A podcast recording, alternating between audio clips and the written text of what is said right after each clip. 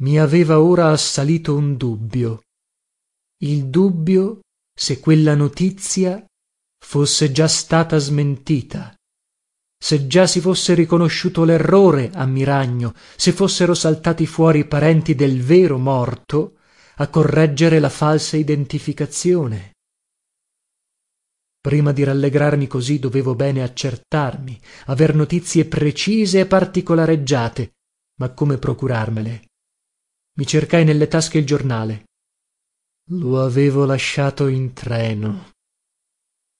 Mi voltai a guardare il binario deserto che si snodava lucido per un tratto nella notte silenziosa e mi sentii come smarrito nel vuoto in quella misera stazionuccia di passaggio. Un dubbio più forte mi assalì allora che io avessi sognato. Ma no ci telegrafano da miragno ieri sabato ventotto. Ecco potevo ripetere a memoria parola per parola il telegramma. Non cera dubbio tuttavia sì era troppo poco. Non poteva bastarmi. Guardai la stazione lessi il nome. Alenga. Avrei trovato in quel paese altri giornali? Mi sovvenne che era domenica. A miragno dunque quella mattina era uscito il foglietto lunico giornale che vi si stampasse. A tutti i costi dovevo procurarmene una copia.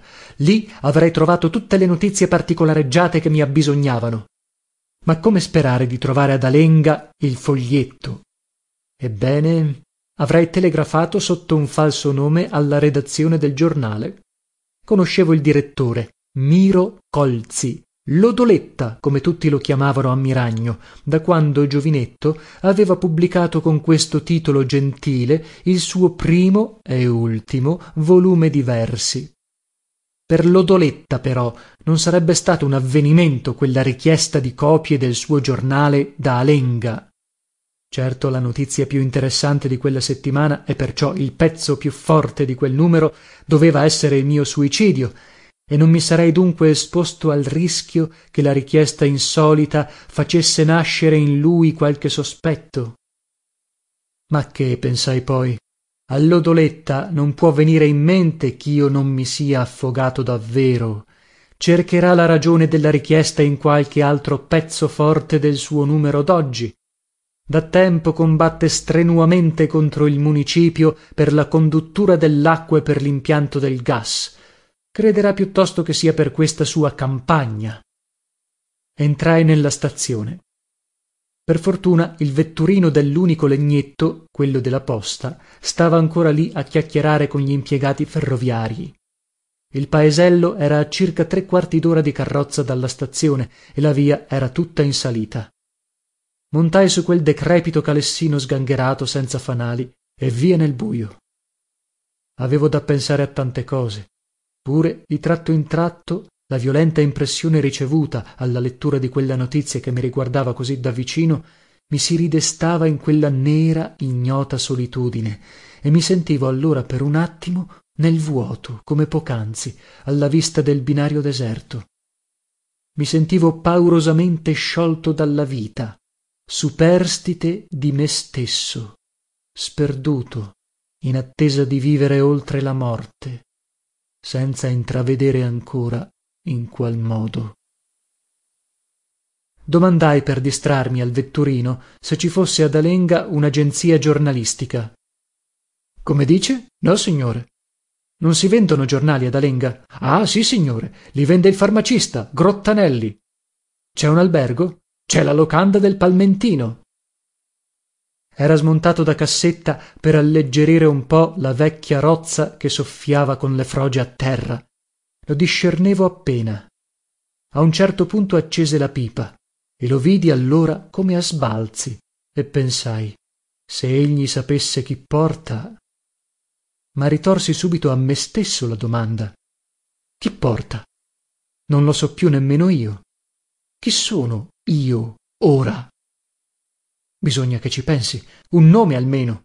Un nome bisogna che me lo dia subito per firmare il telegramma e per non trovarmi poi imbarazzato se alla locanda me lo domandano. Basterà che pensi soltanto al nome per adesso. Vediamo un po. Come mi chiamo?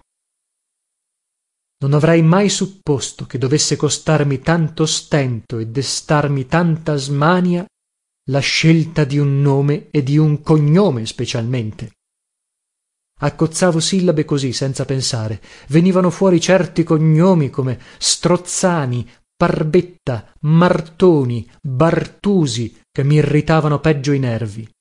Non vi trovavo alcuna proprietà alcun senso come se in fondo i cognomi dovessero averne. Eh via uno qualunque. Martoni per esempio perché no? Carlo martoni. Uh ecco fatto ma poco dopo davo una spallata sì carlo martello e la smania ricominciava. Giunsi al paese senza averne fissato alcuno. Fortunatamente là dal farmacista che era anche ufficiale telegrafico e postale droghiere cartolajo giornalajo bestia e non so che altro non ce ne fu bisogno. Comprai una copia dei pochi giornali che gli arrivavano. Giornali di genova il caffaro e il secolo gli domandai poi se poteva avere il foglietto di miragno. Aveva una faccia da civetta questo grottanelli con un pajo docchi tondi tondi come di vetro su cui abbassava di tratto in tratto quasi con pena certe palpebre cartilaginose. Il foglietto non lo conosco.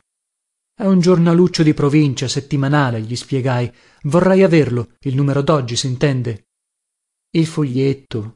Non lo conosco badava a ripetere. E va bene non importa che lei non lo conosca. Io le pago le spese per un vaglia telegrafico alla redazione. Ne vorrei avere dieci venti copie. Domani o al più presto. Si può? Non rispondeva. Con gli occhi fissi senza sguardo ripeteva ancora. Il foglietto. Non lo conosco finalmente si risolse a fare il vaglia telegrafico sotto la mia dettatura indicando per il recapito la sua farmacia. E il giorno appresso dopo una notte insonne sconvolta da un tempestoso mareggiamento di pensieri là nella locanda del palmentino ricevetti quindici copie del foglietto. Nei due giornali di genova che appena rimasto solo mero affrettato a leggere non avevo trovato alcun cenno. Mi tremavano le mani nello spiegare il foglietto in prima pagina nulla. Cercai nelle due interne e subito mi saltò agli occhi un segno di lutto in capo alla terza pagina e sotto a grosse lettere il mio nome. Così. Mattia pascal. Non si avevano notizie di lui da alquanti giorni. Giorni di tremenda costernazione e d'inenarrabile angoscia per la desolata famiglia costernazione e angoscia condivise dalla miglior parte della nostra cittadinanza che lo amava e lo stimava per la bontà dell'animo per la giovialità del carattere e per quella natural modestia che gli aveva permesso insieme con le altre doti di sopportare senza avvilimento e con rassegnazione gli avversi fati onde dalla spensierata agiatezza si era in questi ultimi tempi ridotto in umile stato quando dopo il primo giorno dell'inesplicabile assenza la famiglia impressionata si recò alla biblioteca boccamazza dove egli zelantissimo del suo ufficio si tratteneva quasi tutto il giorno ad arricchire con dotte letture la sua vivace intelligenza trovò chiusa la porta subito innanti a questa porta chiusa sorse nero e trepidante il sospetto sospetto tosto fugato dalla lusinga che durò parecchi dì man mano però riaffievolendosi ch'egli si fosse allontanato dal paese per qualche sua segreta ragione. Ma ahimè la verità doveva purtroppo esser quella la perdita recente della madre adoratissima e a un tempo dell'unica figlioletta dopo la perdita degli aviti beni aveva profondamente sconvolto l'animo del povero amico nostro. Tanto che circa tre mesi addietro già una prima volta di nottetempo egli aveva tentato di por fine a suoi miseri giorni là nella gora appunto di quel molino che gli ricordava i passati splendori della sua casa ed il suo tempo felice nessun maggior dolore che ricordarsi del tempo felice nella miseria. Con le lacrime agli occhi e singhiozzando cel narrava innanzi al grondante e disfatto cadavere un vecchio mugnajo fedele e devoto alla famiglia degli antichi padroni. Era calata la notte lugubre una lucerna rossa era stata deposta lì per terra presso al cadavere vigilato da due reali carabinieri e il vecchio filippo brina lo segnaliamo all'ammirazione dei buoni parlava e lagrimava con noi. Egli era riuscito in quella triste notte a impedire che linfelice riducesse ad effetto il violento proposito. Ma non si trovò più là filippo brina pronto a impedirlo questa seconda volta.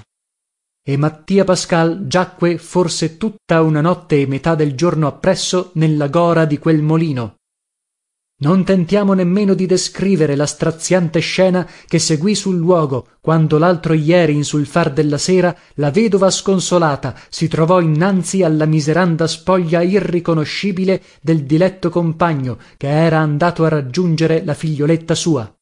Tutto il paese ha preso parte al cordoglio di lei e ha voluto dimostrarlo accompagnando allestrema dimora il cadavere a cui rivolse brevi e commosse parole daddio il nostro assessore comunale cavalier pomino.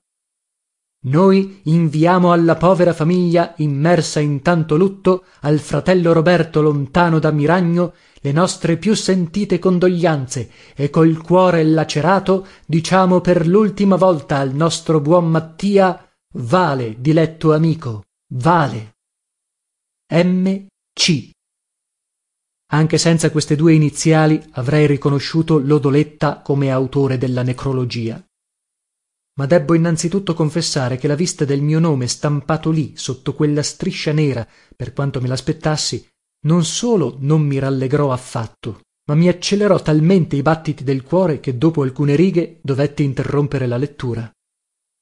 La tremenda costernazione e l'inenarrabile angoscia della mia famiglia non mi fecero ridere né lamore e la stima dei miei concittadini per le mie belle virtù né il mio zelo per lufficio. Il ricordo di quella mia tristissima notte alla stìa dopo la morte della mamma e della mia piccina chera stato come una prova e forse la più forte del mio suicidio mi sorprese dapprima quale una impreveduta e sinistra partecipazione del caso. Poi mi cagionò rimorso e avvilimento eh no. Non mi ero ucciso io per la morte della mamma e della figlioletta mia per quanto forse quella notte ne avessi avuto lidea. Me nero fuggito è vero disperatamente ma ecco ritornavo ora da una casa di giuoco dove la fortuna nel modo più strano mi aveva arriso e continuava ad arridermi. E un altro invece sera ucciso per me. Un altro un forestiere certo cui io rubavo il compianto dei parenti lontani e degli amici e condannavo oh suprema irrisione a subir quello che non gli apparteneva falso compianto. E finanche l'elogio funebre dell'incipriato cavalier pomino. Questa fu la prima impressione alla lettura di quella mia necrologia sul foglietto ma poi pensai che quel poveruomo era morto non certo per causa mia e che io facendomi vivo non avrei potuto far rivivere anche lui. Pensai che approfittandomi della sua morte io non solo non frodavo affatto i suoi parenti ma anzi venivo a render loro un bene. Per essi infatti il morto ero io non lui. Ed essi potevano crederlo scomparso e sperare ancora sperare di vederlo un giorno o laltro ricomparire. Restavano mia moglie e mia suocera. Dovevo proprio credere alla loro pena per la mia morte e a tutta quella inenarrabile angoscia a quel cordoglio straziante del funebre pezzo forte di lodoletta. Bastava per bacco aprir pian piano un occhio a quel povero morto per accorgersi che non ero io e anche ammesso che gli occhi fossero rimasti in fondo alla gora via una moglie che veramente non voglia non può scambiare così facilmente un altro uomo per il proprio marito. Si erano affrettate a riconoscermi in quel morto? La vedova pescatore sperava ora che malagna commosso e forse non esente di rimorso per quel mio barbaro suicidio venisse in ajuto della povera vedova? Ebbene contente loro contentissimo io. Morto affogato una croce e non se ne parli più. Mi levai stirai le braccia e trassi un lunghissimo respiro di sollievo